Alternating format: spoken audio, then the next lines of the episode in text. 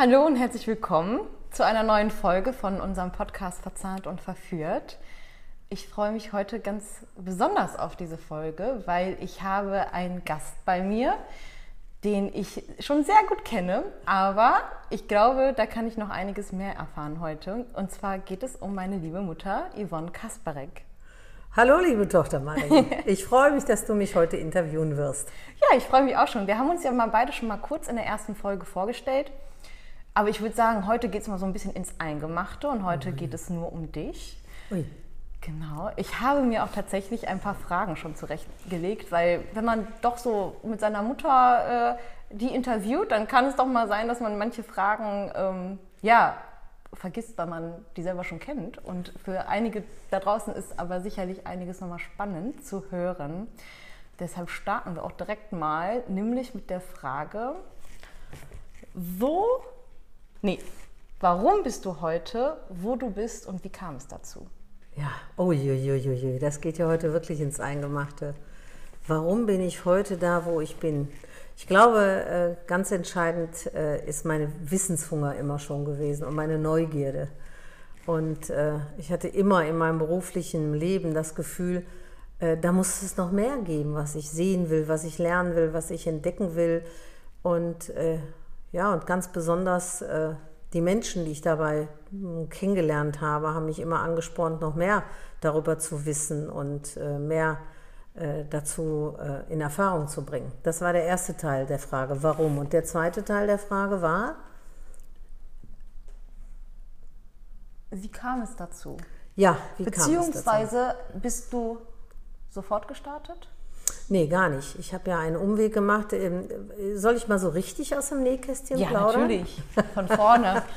Von vorne, ja. Geboren in, äh, ich bin Oberschlesierin äh, und ich bin in Görlitz geboren, heute Sgorzelec und als letztes Kind von drei Mädels in einen Zahnarzthaushalt. Also mein Papa war Zahnarzt. Das ist aber erst geworden, ähm, als Zweitberuf. Als Erstberuf war er nämlich Musiker. Er war Dirigent, mhm. Cellist und Dirigent.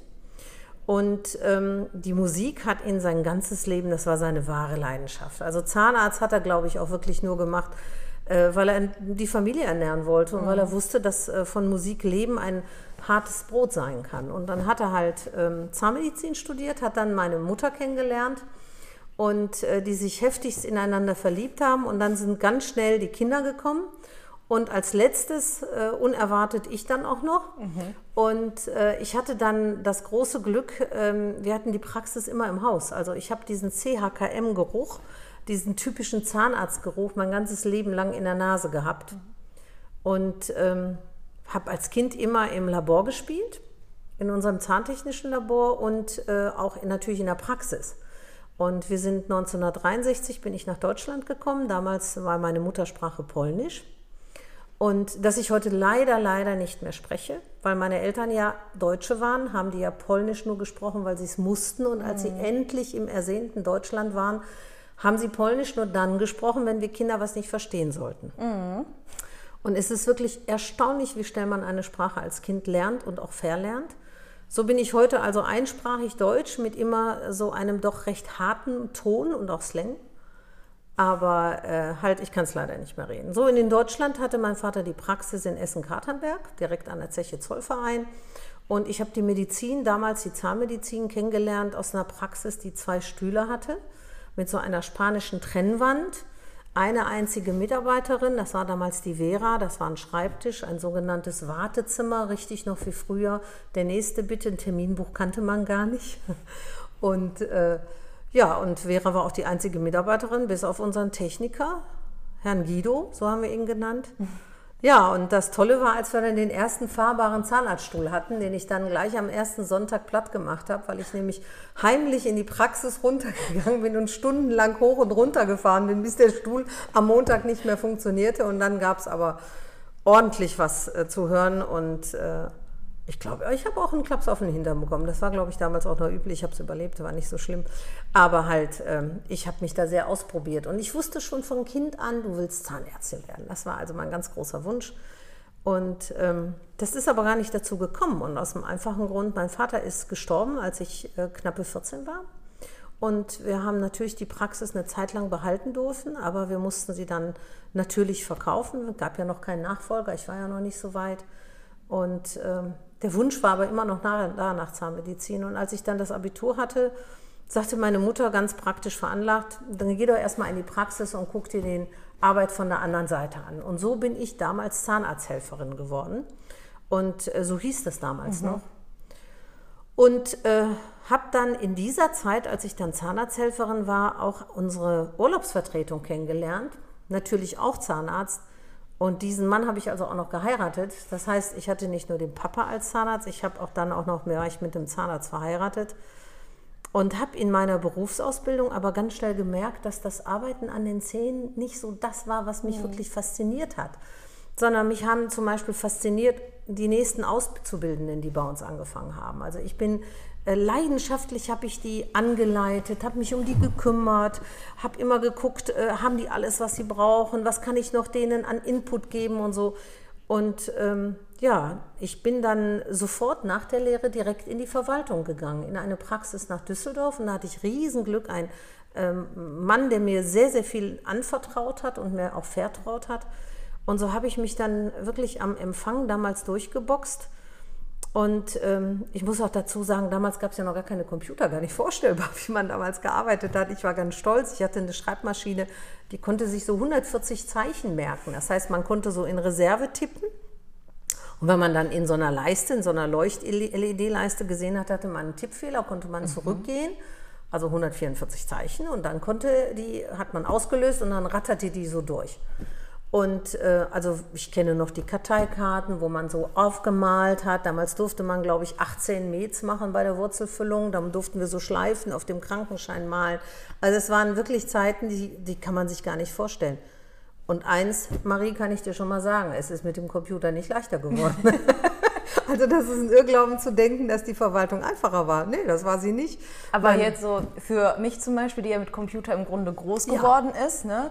so eine ganz andere Generation, das, du sagst zwar, es ist nicht leichter geworden, aber ich kann mir das gar nicht vorstellen, was das für ein Aufwand gewesen sein muss damals, ähm, wirklich da alles einzuzeichnen und händisch einzutragen. Also für mich ist das total unvorstellbar und das ist ja gar nicht mal so lange her. Das ja. ist, oder ist, äh, es gibt ja immer noch Praxen, die auch mit Karteikarten noch arbeiten. Soll es geben, ja. Mhm. ähm, ja, dass das irgendwie, also für mich ist das so ein hoher Aufwand.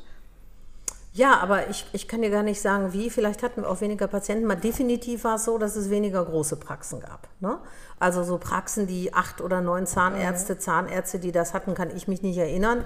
Äh, dass das war. Es fing damals an, das hat mein damaliger Mann gemacht. Er hatte die erste Gemeinschaftspraxis mit einem Kollegen zusammen, wo dann wirklich mehr als zehn Mitarbeiter waren. Aber das war schon, uh, das war schon ganz modern und ganz toll. Und dann kam ja schon, äh, ich glaube in den 90ern war das so, dann, äh, dass, man, dass man dann mit den Computern mhm. angefangen hat. Ich bin dann aber relativ zügig aus dem Beruf raus und habe... Ähm, ja, warum? Das stimmt. Warum? Ich habe damals äh, geglaubt, ein Kindermodenfachgeschäft wäre eine gute Beschäftigung, weil es tat sich nichts in der Zahnmedizin. Ähm, es gab noch nicht wirklich diese verschiedenen Berufsbezeichnungen, sondern es gab halt nur die Zahnarzthelferin. Diese Weiterbildungen gab es nicht, die Spezifizierungen gab es nicht. Und ich habe mich einfach in der Praxis, wo ich war, zu Tode gelangweilt weil ich, äh, wir waren total komplett durchorganisiert, ohne Ende. Und ich wollte einfach was anderes machen. Und dann habe ich diese Schnapsidee, da kann man wirklich nur sagen, Schnapsidee gehabt, ein Kindermodenfachgeschäft zu machen. Und ähm, also ich kann den Zuhörern wirklich nur sagen, machen Sie es nicht. Machen Sie es besser nicht. viel, viel Arbeit. Es braucht lange, bis es Brot gibt dafür, für die viele mhm. Arbeit. Aber jetzt kommt das große, ich glaube, das ist so das, was mich ausmacht. Ich sehe immer die positiven Sachen, egal äh, bei welchen ähm, Niederschlägen ist oder so. Selbst wenn ich mal zum Beispiel bei einer Fortbildung war, die nicht das geleistet hat, was ich mir vielleicht selber erhofft hatte oder eingebildet hatte, dazu bekommen, habe ich immer irgendwas gefunden, wo ich dachte, guck mal, das hast du aber mitnehmen können und das ja. konntest du lernen. Das ist so eine Grundeinstellung meines Lebens. Ja, und äh, ich habe in der Zeit gelernt, betriebswirtschaftlich zu kalkulieren. Ich habe in der Zeit gelernt zu verkaufen. Ich habe auch Seminare in diesen Bereichen gemacht.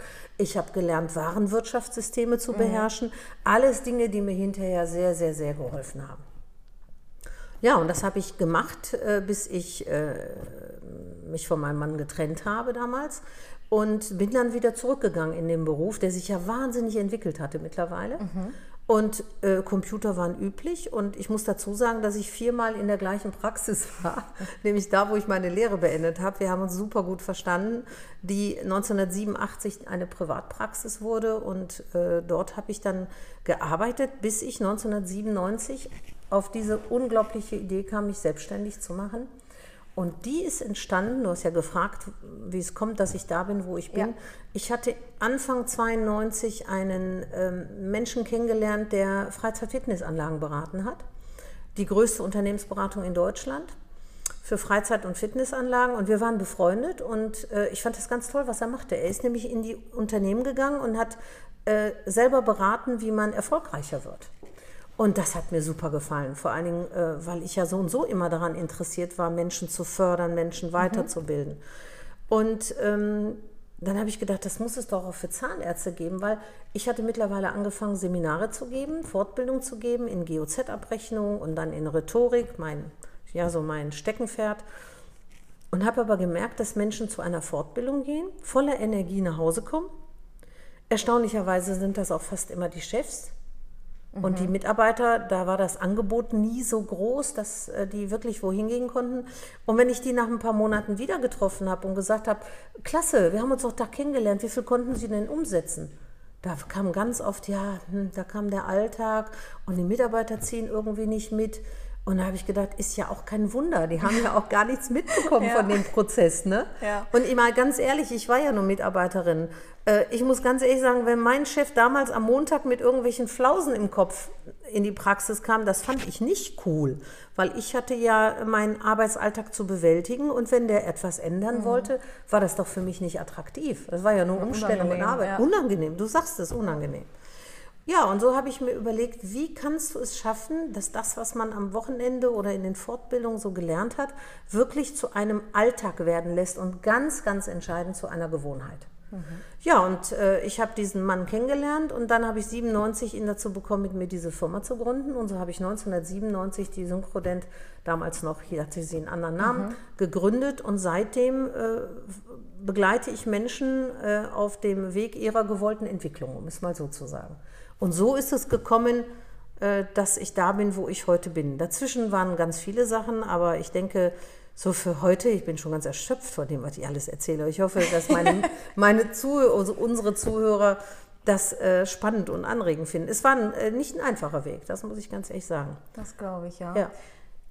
Jetzt hattest du gedacht, du wirst äh, Zahnärztin ja. und bist Unternehmensberaterin mhm. für Zahnärzte. Glaubst du denn, dass dein Vater gewollt hätte, dass du Zahnärztin wirst? Mein Vater hätte gewollt, dass ich Musikerin werde. Ah. Ich habe als Kind intensiv Klavier gespielt. Ich habe jeden Tag freiwillig zwei, drei Stunden geübt, immer mit Metronom, immer konsequent durch. Und ähm, das ist aber auch entstanden, weil wenn man ja so drei Mädchen ist im Haus, ist das ja oft so, wer positioniert sich wie. Mhm. Und ich hatte eine älteste Schwester, die war immer die liebe Schwester. Dann hatte ich eine zweite, aus meiner Sicht, wohlgemerkt aus meiner Sicht, das ist jetzt meine Wahrnehmung, die haben wahrscheinlich eine ganz andere Wahrnehmung, die wahrscheinlich sagen, die, die, ich, die jüngste ist verwöhnt worden. Aber okay, jedes Kind sieht es ja anders. Ich hatte also eine liebe Schwester, die älteste Schwester und dann hatte ich noch eine schöne Schwester. Mhm. Das war die mittlere. Also mir blieb ja nur übrig, irgendwo zu sagen, äh, du musst immer schnell sein, weil du bist als Dritte, sonst der Letzte so wie beim Hundenapf, ne? guck, wo du, was, wo du deine Sachen sicherst. Und dazu kam, dass mein Vater, sobald ich ein paar Takte gespielt hatte, hat er oben, unten die Patienten sofort da mal eine Minute sitzen lassen und ist gleich hochgekommen und hat zu mir gesagt, nee, nee, da spielst du zu schnell, hier musst du mal ein bisschen Piano spielen. Mhm. Und ich hatte dann immer meinen Papa so ganz für mich alleine. Und das hatte mich dazu gebracht, so freiwillig so viel zu spielen. Und mein Vater hätte sich sicherlich gewünscht, dass ich Musikerin geworden wäre. Obwohl er wäre bestimmt stolz auf mich, davon mal ganz abgesehen. Ja. Aber ich glaube, er würde die Zahnmedizin heute nicht verstehen. Mein nein? Vater, nein, mein Vater konnte eine Sache unfassbar gut. Der konnte super Totalprothesen machen. Ne? Mhm. Ich glaube, der hat im Monat 40 Stück gemacht. In den damaligen Zeiten, in den 60ern, war das doch so, dass man ähm, Implantate äh, war ja eine, kein, kein, kein, normaler Fall und viele Menschen hatten sehr früh keine Zähne mehr. Vor allen Dingen in Essen-Kadenberg, muss ich mal dazu sagen. Und das konnte er gut. Aber ansonsten war halt ein Haushof Wiesenzahnarzt. Ja. Absolut in Ordnung, ja. alles okay. Schön. Ja, sehr mhm. spannend. Ähm, hast du, auf deinem Weg hast du ja schon viele Leute kennengelernt, hast du gesagt, so, mhm. die Einschläge in dein Leben gebracht haben oder die das auch so ein bisschen mit beeinflusst haben, wohin du gehst. Gibt es denn irgendjemand, der dich wirklich so motiviert hat oder auch komplett gegen, dagegen war, so was du getan hast, wie du dich entwickelt ja. hast? Ja, also ich fange mal an, wer war dagegen? Und das ist erstaunlich. Ich glaube, dass viele unserer Zuhörer das kennen dass erstaunlich viel aus dem persönlichen, direkten Umfeld erstmal dagegen sind. Ja. Also meine Mutter war völlig entsetzt, als ich kam und sagte, ich werde mich selbstständig machen. Du warst damals erst drei Jahre alt. Mhm. Ich war damals alleinerziehend mit einem dreijährigen Kind. Ich hatte einen sehr, sehr, sehr, sehr, sehr gut dotierten äh, Stelle in dieser Kölner Privatpraxis und äh, habe aber meiner Mutter gesagt, nee, das reicht mir nicht für mein Leben. Da muss es noch mehr geben. Und die sagte, wer wird denn dann dafür bezahlen für Beratung? Wo wirst du denn da landen? Du bist ja völlig verrückt. Und ich muss dazu sagen, ich hatte gekündigt und hatte noch gar keinen einzigen Kunden bin mit meinem kleinen Ford Fiesta damals durch Deutschland gefahren und habe versucht, Menschen für meine Idee zu mhm. begeistern mhm. und Menschen dazu bringen. Das gab es damals nicht in der Branche Berater. Ich war, glaube ich, mit äh, einer anderen Firma die einzige, die das gemacht hat, 97. und äh, weil äh, die Einstellung war immer, ähm, wir, wir können das selber. Es klappt ja mhm. auch so. Man muss ja auch dazu sagen, Zahnärzte sind ja auch erfolgreich. Ja. Äh, aber es gibt halt viele Fußballclubs, die erfolgreich sind, aber die Besten haben die besten Coaches. Ja. So ist es denn. Und ähm, also das waren die äh, wirklich die äh, Menschen, die mir den Gegenwind gebracht haben, sehr häufig aus dem eigenen Umkreis, die mich unterstützt und gestärkt haben. Da hatte ich viele Mentoren, für die ich heute noch dankbar bin. Es gibt Leute, die äh, ich wirklich bewundere. Unter anderem bin ich sehr stark geprägt worden von Nikolaus Enkelmann, der vor einigen Jahren leider verstorben ist, ein ganz großer Rhetoriker ähm, Horst Rückle will ich nur äh, nennen, der ähm, mir beigebracht hat, was äh, eine Wertehaltung in einem Unternehmen für unglaublichen Nutzen und Vorteile mhm. bringt. Und äh, natürlich Sammy Molchum mit Körpersprache, äh, der mir gezeigt hat, dass es halt nicht reicht, äh, die 7% Wissen zu nutzen, sondern tatsächlich die 93% der charismatischen Ausstrahlung, die man entwickeln kann und die dann wirkt auf andere Menschen, ohne dass die Inhalte da eine Rolle spielen. Also es sind nur so drei Namen. Ich hatte großes Glück, viele, viele wichtige Menschen in meinem Leben zu treffen, ja. Mhm. Ja, super. Was denkst du denn, wann es so richtig losgegangen ist dann? Ja, richtig losgegangen. Also ist es so mit der ähm, mit ähm, der Unternehmensberatung losgegangen oder als du dich selbstständig gemacht hast, wirklich? Was denkst du so, wann ist es so richtig gestartet? Ähm, das kommt ja darauf an, was man davon sieht. Also es gärt ja manchmal, ist in einem Jahr eine Idee.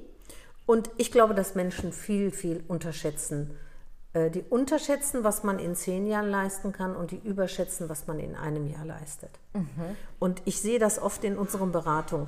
Äh, du weißt ja, dass wir viele, viele Kunden haben, die zig Jahre schon bei uns sind, also über viele Jahre bei uns sind. Und das sind auch meistens die, die die größten Erfolge haben auf die Jahre gesehen. Ähm, manche geben aber auf nach zwei Jahren, mhm. weil die einfach glauben, ja, wir sind ja fertig. Aber da fängt es erstmal an. Und ich hatte vor kurzem eine Kundin am Telefon, die sagte, Frau Kasparek, das, was wir in den fünf Jahren zusammengearbeitet haben, das wirkt heute noch nach. Mhm. Das sind wie Wellen, die danach kommen. Deshalb ist das schwer zu sagen, mit wirklich losgegangen. Äh, äh zum Großwerden haben wir uns 2005, habe ich mich entschieden, als ich meinen mhm. jetzigen Mann kennenlernte. Ja. Und äh, Italien ein wenig mehr dem Rücken gekehrt habe ähm, ich bin ja ein großer Italien-Fan und wir haben ja da die kleine Ferienwohnung, in der du groß geworden bist. Und wir haben da viele, viele Wochen im Jahr verbracht. Das hat sich jetzt reduziert auf den Sommer. Und damals haben wir dann gesagt, okay, jetzt gehen wir nochmal den Weg. Und dann fing ich an, auch mit Mitarbeitern zu mhm. arbeiten. Und ich muss auch dazu sagen, ich glaube, es gibt nicht so viele Berater, die Mitarbeiter haben und über Mitarbeiter reden. Ja. Die meisten reden schön über Mitarbeiter. Viele, viele haben ja, super, ja. super gute Ideen, wie man Mitarbeiter führt. Aber sie sind oft auch Alleinkämpfer. Und du weißt, dass es ein Unterschied ist. Es ist halt ein Unterschied, ob man darüber spricht oder ob man dann den Mitarbeiter vor sich hat, der zum Beispiel Urlaub zu Zeiten möchte, die man vielleicht nicht so sich vorgestellt ja. hat. Und wir haben ja ein super, super gutes Team hier, aber wir haben ja auch unsere Probleme und Sorgen, mhm. wie jede andere Firma auch ganz normal. Mhm. Und das war dann nochmal die große Herausforderung, diesen Schritt zu machen, jetzt wirklich nochmal auch die Verantwortung für die ja. Gehälter, die müssen erwirtschaftet werden ja. jeden Monat. Ne? Das ist schon ein, ein großer Schritt, den man macht. Wenn man so ganz alleine für sich ist, dann ist man als Berater da sehr frei. Mhm. Und das machen halt die meisten und wir halt nicht. Das ist so. Hast du äh, 2005 eigentlich direkt dann mit mehreren Mitarbeitern gestartet oder mit einem oder einem? Es ging relativ zügig, Schlag auf Schlag. Also äh, und äh, wenn Mitarbeiter weggegangen sind, dann äh, war es zum Beispiel äh, bei unserer Buchhaltung so, sie wollte einfach in eine große Stadt, sie wollte sich verändern und wir haben diese Stelle gar nicht mehr ersetzt, das muss mhm. ich mal mhm. sagen. Äh, war eine Top-Kraft, super mhm. Spitzenmitarbeiterin. Wir haben nur einfach digitalisiert. Mhm. Und im Zuge dieser Digitalisierung sind diese Aufgabenfelder im Großen und Ganzen weggefallen, beziehungsweise wurden von den anderen mit übernommen. Ja. Und äh, dementsprechend äh, hat sich dann immer ein neues Potenzial eröffnet. Und zurzeit, weißt du ja, suchen wir ja jemanden, der bei uns ja. äh, unser, unser Marketing uns ein bisschen mit äh, abnimmt. Und äh, falls das jemand hören sollte, bitte schickt uns jemanden ein, ein, eine Goldperle. Ansonsten, genau. Äh, unsere liebe Ute Ingermann ist seit zwölf Jahren bei uns, die ja. Kerstin ist, glaube ich, seit zehn Jahren bei uns. Ja. Und du arbeitest ja auch schon ein paar Jahre bei uns seit dem ja, Studium. Aber es kommt ja noch eine Folge, wo wir dich interviewen und dann wirst du uns deinen Weg erzählen. Genau, dann ja. darf ich mal ein bisschen tiefer greifen. Mhm. Gab es irgendwas in deinem Leben, was du wirklich lernen musstest? Also jetzt Klavier stehen zum Beispiel, ne, das hast du ja, das hat ja Ach, auch du meinst in der Kindheit oder sowas. Ja, nicht so, nicht nur in der Kindheit mhm. oder wo du jetzt gesagt hast, okay, äh, das muss ich jetzt machen, obwohl ich gar keine Lust darauf habe, um hierhin zu kommen, wo ja. ich bin? Äh, ja, und das relativ spät, muss ich ganz ehrlich sagen. Das ist ja auch das, was vielleicht auch immer schwerer fällt. Man hat ja auch so die eigenen Glaubenssätze, man hat ja so ein, ein, ein, ein, ja, eine Gangart zu leben. Und ich bin so ein Mussmensch. Mein Leben war kein Ponyhof. Ja. Aufgrund der Tatsache, dass ich ja in sehr, sehr jungen Jahren äh, Trennungen, Trennungen erlebt haben, die sehr, sehr prägend waren, die brutal waren, ähm, viel Schmerz erlitten habe, habe ich mein Leben immer so definiert, mein Leben war kein Ponyhof und kein Wunschkonzert. Ich bin also ein Mussmensch. Und wenn ein Mussmensch auf einen Kann-Mensch trifft, der gerne Möglichkeiten hat und Auswahl und so. Und das war das, was ich lernen musste, dass auch diese Menschen absolut super ihre Berechtigung haben und völlig okay sind. Und äh, was ich auch noch mal lernen musste, war jetzt diese neuen Generationen, die Generation Y, Z und Alpha, die jetzt kommen. Ja. Und da muss ich ganz ehrlich sagen, und da bin ich total glücklich, dass ich dich immer an meiner Seite habe, weil Kinder zeigen uns ja den Weg der Zukunft, muss man ja einfach sagen. Sie haben nicht immer recht, aber wir haben auch nicht immer recht. Aber sie sind halt so der Wegweiser, wie man in Zukunft ähm, die Welt mal mit anderen Augen sehen kann, mit neuen Impulsen. Und das ist das, was mich, äh, glaube ich, jung hält, dass ich da die Ohren und Augen offen habe. Ich hoffe, noch lange offen habe und zuhöre. Und ja. äh, das musste ich lernen. Ich musste sehr, sehr früh lernen, dass alles, und das ist, glaube ich, das Wichtigste, und da bin ich sehr froh, dass ich noch einen Menschen getroffen habe, der mein Leben sehr äh, begleitet hat, ein Psychologe, Dr. Markus Jensch, der mir sehr geholfen hat, die Sichtweise im Leben darauf zu richten, dass alles, was wir tun, äh, wir immer den Blick auf den eigenen Anteil mhm. haben. Also was habe ich dazu getan, die Frage, die du mir heute mhm. gestellt hast, was habe ich dazu getan, dass ich heute da bin, wo ich bin oder dass ich nicht da bin, wo ich vielleicht noch hin möchte ja. und nicht mehr die Schuld bei anderen suchen. Mhm. Und wir haben ja oft in der Beratung, und das hast du schon erlebt, Kontakte mit Menschen, die glauben, sie holen sich einen Berater rein. ich weiß jetzt ja? schon, was kommt. Ich weiß es jetzt schon ganz genau.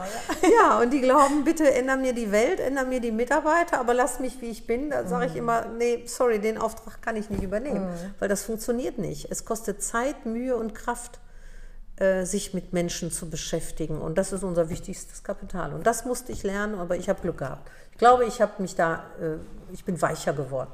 Das steht mir auch gut, glaube ich, dass ich nicht mehr so sehr straight bin. Das tut mir gut. Okay. Meinst du denn, das kommt durch deine Erfahrung so als Beraterin oder also dass du jetzt so ein bisschen softer wirst oder? Ähm ja, beides. Ich habe gelernt, dass das andere einfach mehr Spaß macht. Gegen Widerstände arbeiten macht keinen Spaß. Das ist total anstrengend. Ah, okay. Ja, also gegen Widerstände. Ich würde gerne haben, dass die Und damals hast du mehr gegen Ja. Widerstände gearbeitet. mit der Brechstange, weil ich ja ein Mussmensch war. Ne? Ja, also ja, das muss jetzt so sein und das müssen wir so einrichten und so. Also ich konnte weniger die Leute abholen. Da würde ich mir immer noch sehr, sehr viel mehr Potenzial wünschen. Da wäre noch viel mehr drin. Aber Gott sei Dank habe ich ja gute, gute Mitarbeiter, die ich dann auch oft vorschicke. Ja. und dann halt in den Stärken arbeite, die ich brauche und äh, die ich lebe.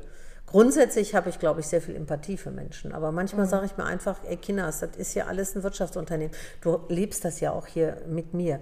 Ich bin, glaube ich, sehr verständnisvoll, aber Leistung ist schon das, was wir in einer Firma Ja. brauchen. Ja. Definitiv. Aber ich denke, das haben wir alle hier so in dieser Firma, diese Denkweise. Von daher ist das, äh, ich meine, wir sind ja auch mini, wir sind ja ein Kleinstunternehmen. Ja. Das kann man natürlich nicht vergleichen mit einem äh, Riesenkonzern, auf gar keinen Fall. Aber Mhm. die Denkweise, die sitzt hier schon bei allen drin, das stimmt, ja. Ja. Das macht Spaß. Also so effizient, wie wir alle äh, zusammen sind, das ist schon eine tolle Sache. Kann ich, Ja, total. Bin ich auch sehr stolz Ja, auf euch ja. alle. Ja. Wir müssen nicht immer, wir müssen nur immer aufpassen, dass wir nicht äh, zu viel von uns selber wollen ne? und zu viel äh, Das ist das, ja. Leistung fordern, dass, äh, dass wir uns da selber so ein bisschen Druck machen. Ja, Ja, genau. Deshalb, dann kommt man wieder in diese Muss-Schiene, was du gerade gesagt hast, es muss jetzt sein. Ja. Der Kunde muss das jetzt so machen. Genau. Und äh, das ist so etwas, ich habe heute Morgen wieder einen spannenden Podcast gehört und ich äh, kann von hier aus meinen Bildschirmschoner sehen und da steht drauf, ich sorge dafür, dass es mir gut geht. Und so wie ich dafür sorge, seit vielen, vielen Jahren, dass es unseren Kunden gut geht, ist es jetzt wirklich auch an der Zeit, sich immer daran zu erinnern, den anderen kann es nur gut gehen, wenn ich die Kraft behalte, die ich gerne den anderen Menschen noch gebe. Also sorge ich dafür, dass es mir gut geht. Ja. Ja, Kraft, das ist nämlich ein gutes Stichwort, was du gerade schon gesagt hast. Mhm. Ähm, was war denn für dich der schwerste Moment jetzt in, der- in der Zeit? Ich meine, du hast jetzt die Firma fast 25 Jahre. Das ist ja schon ein riesen Zeitraum, ein langer Zeitraum. Ich denke, da hat Immer. man Die schwersten Momente sind immer, und ich glaube, das geht ganz vielen Zuhörern so, wenn man enttäuscht wird. Und das Wort ist schon ein bisschen brutal. Also es sind immer die Menschen, die einen enttäuschen. Ne? Und man hat sich einfach in Menschen getäuscht. Das heißt, äh, wir haben investiert, wir haben denen äh, unser Wissen gegeben, wir haben uns da engagiert. Äh, Sie durften viel, viel hier lernen und dann letztendlich sind sie irgendwie ähm, tja, so gegangen, dass es doch dann ab und zu mal ein Schlag im Gesicht war. Das äh, ist nach wie vor so. Das war, glaube ich, so mit die schweren Sachen in meinem Leben. Grundsätzlich äh, finanziell ist für mich, Geld ist ein Mittel, das ist ein Abfallprodukt von, von äh, Leistung und von guter Arbeit. Das hat mich noch nie so berührt. Also ich finde, man sollte jeden gut bezahlen. Ähm, aber es ist nicht Sinn des Lebens, sondern Sinn des Lebens ist, äh, ähm, den Ganzen so viel im Leben so zu arbeiten, dass die eigenen Motive berührt sind, dass man abgeholt wird, dass man im Flow arbeiten kann. Und dann kann man sehr, sehr leistungsstark sein. So richtig enttäuscht waren es immer die Menschen, ja. Es gab Menschen, die haben mich richtig enttäuscht. Ja. Hast du daraus was, oder was hast du daraus gelernt? Ja, das höre ich immer wieder. Meine Freunde sagen es mir ja immer, mein Gott, Yvonne, sei doch nicht so leichtgläubig und so Ja. gutgläubig und so. Und dann sage ich mir immer, meine Güte, nee, warum sollte ich jetzt anfangen, misstrauisch zu werden? Nur weil es ein paar, ja, wie soll ich sie nennen? Nur weil es solche Menschen gibt, die nur an ihre eigenen Vorteile denken, die immer ich, ich, ich machen, dann ist das so. Aber ich habe unheimlich viel Menschen getroffen, die dankbar waren, die das auch äußern konnten. Das ist so etwas, was ich mir, wo ich manchmal so denke, hm, wieso können Menschen so schwer Danke sagen? Also ich sage nur Beispiele, wenn wir Aktionen machen, und das geht vielen anderen Firmen auch. Wir machen bestimmte Aktionen, wir laden Leute ein, das kennen Menschen aus ihren Geburtstagen. Man lädt Leute zum Beispiel zum Geburtstag ein. Muss ja gar nicht hier in der Firma sein. Und man macht sich Mühe, man bereitet ein Fest, man besorgt Essen, man gibt Geld aus, man macht alles Mögliche. Und dann sagen die eine Stunde vorher ab, weil irgendwas ist, weil sie letztendlich lieber auf dem Sofa sitzen und so. Und das empfinde ich als sehr geringe Wertschätzung. Und das ist dann so Sachen, wo man enttäuscht wird. Ja, doch. Aber es sind halt Menschen, aber man kann es nicht ändern. Ich werde mich nicht ändern deswegen. Nee. Ich möchte nicht so werden Das wie ist die. sehr gut. Ich will nicht so werden wie die, auf keinen Fall. Wie hat denn bei Enttäuschung dein Umfeld reagiert? Sehr unterschiedlich, ne? Manche ermutigen einen, dann kommen ja auch so Reaktionen wie, habe ich dir ja gleich gesagt, die braucht natürlich kein Mensch, niemand in keiner Situation dieser Welt. Und äh, ich bin halt ein sehr treuer Mensch. Ich habe äh, Freunde über viele, viele Jahre, nicht viele, aber ganz, ganz halt langfristige Beziehungen und die, da kennt man sich ja auch so ein bisschen. Ne? Und äh, da ist das ein bisschen einfacher, weil sie einen dann auch unterstützen, auch wenn sie manchmal denken, ja, wieder mal typisch Yvonne, da hat sie wieder viel, vielen Leuten viel geglaubt. Und ähm, im Großen und Ganzen muss ich allerdings doch sagen, ich habe so eine gewisse ähm, Stehaufmännchen-Qualität. Äh, und mein Leben hat mich durch die Niederschläge, über die ich vorhin schrieb, gelehrt, äh, man muss immer nur, du musst nicht viel machen, du musst ja. immer nur einmal mehr aufstehen, als du hinfällst. Und hinfallen tun wir alle. Und äh, ich muss auch ganz ehrlich sagen, es war äh, kein leichter Weg, den ich mir gesucht habe. Ich weiß auch nicht, warum ich nicht einen leichten Weg gegangen bin. Ich hätte wunderbar in dieser Privatpraxis mit einem spitzen, absoluten Topgehalt, das ist heute noch ein Topgehalt, das war 97, ein, ich glaube, ich war die bestbezahlteste Zahnarzthelferin Deutschlands. Und ähm, da hätte ich eigentlich bleiben können. Aber äh, dieser Wille, dieser Drang, der von innen kam, äh, ein selbstverwirklichtes Leben zu führen und die äh, Ideen, die man hat, äh, wirklich im Leben umzusetzen, das war so stark, dass ich jeden Preis in Kauf genommen habe.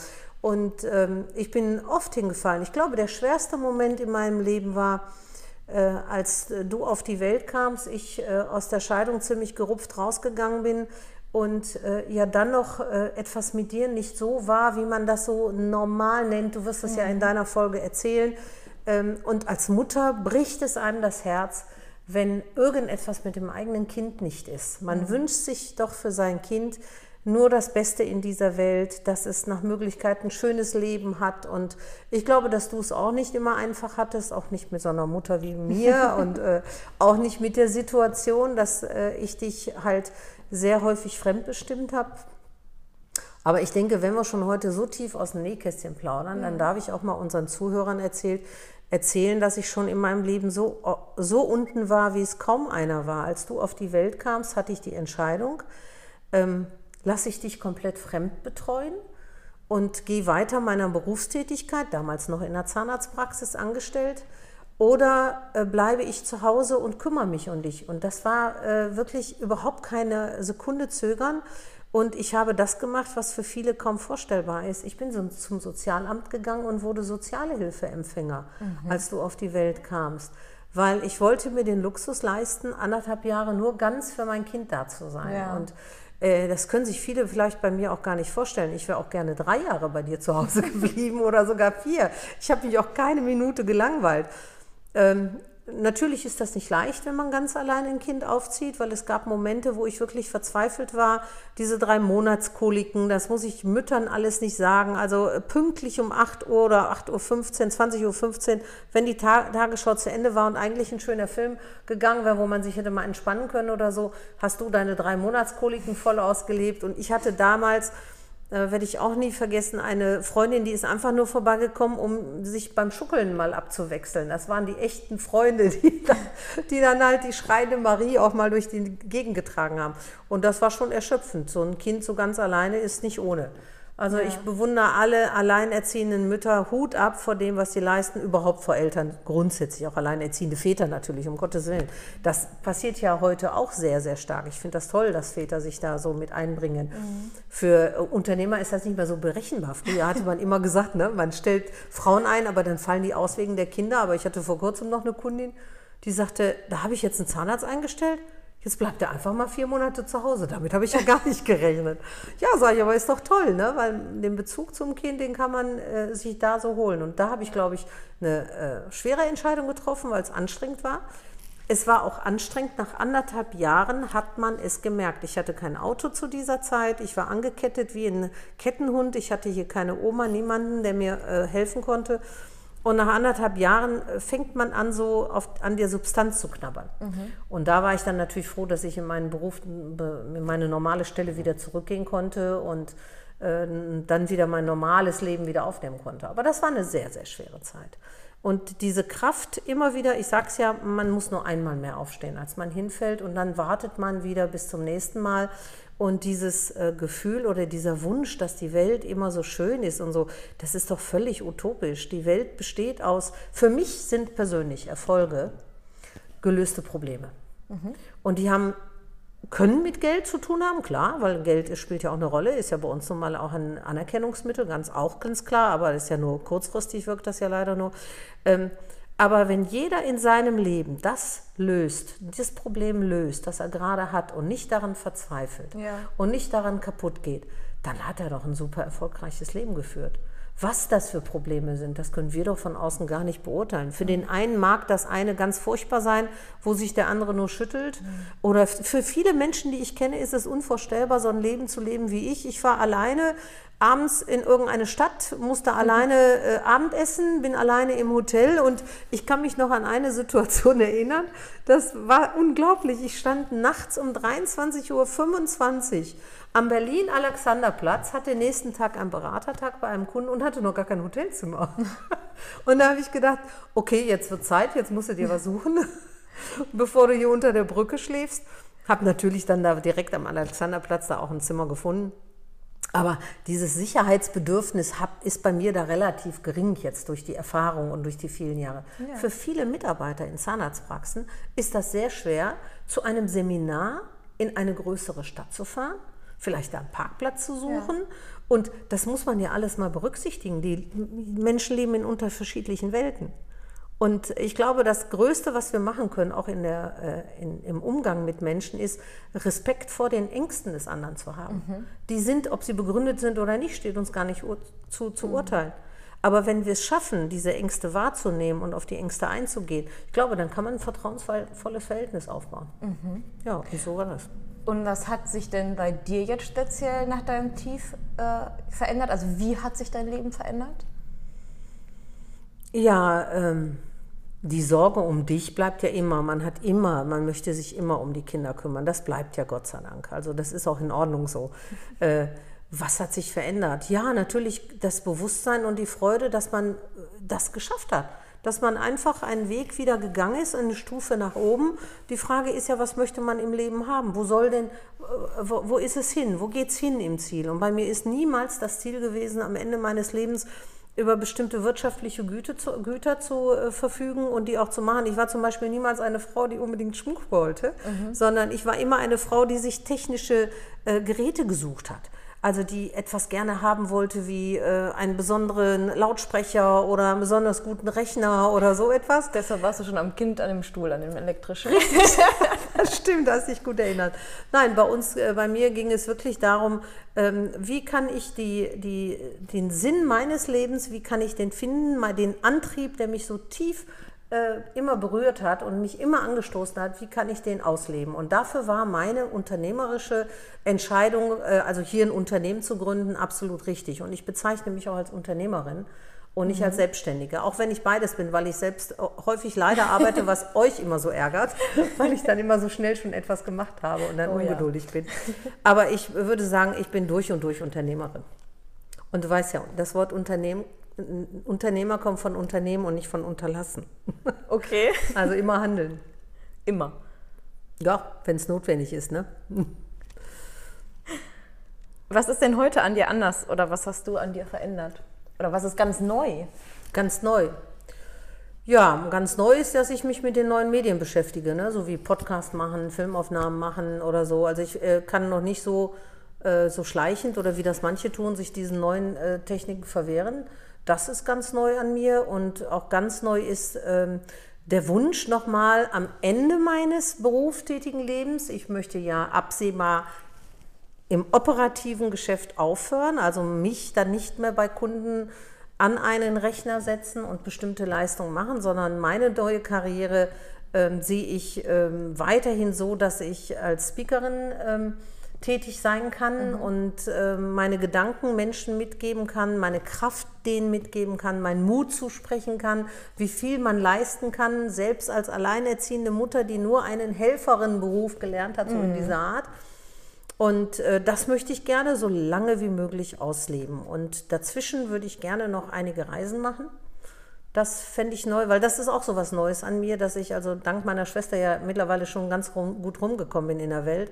Und dieses Kennenlernen anderer Kulturen und anderer Länder hat mich sehr beeindruckt. Das würde ich gerne intensivieren. Und wenn du dann mitfährst, ist es nochmal doppelt so schön. Stimmt, wir müssen unsere nächste Tour planen. Ja, genau. Die letzte ist. Tour, die war ja in Botswana, die, die, war so traumhaft, kurz vor Corona und dann haben wir es noch genau. geschafft. Das mhm. war wirklich schön. Jetzt kommen wir schon wirklich tatsächlich zur letzten mhm. Frage. Was kannst du denn unseren Zuhörern als Learning mitgeben? Ja. Zu akzeptieren, dass ähm,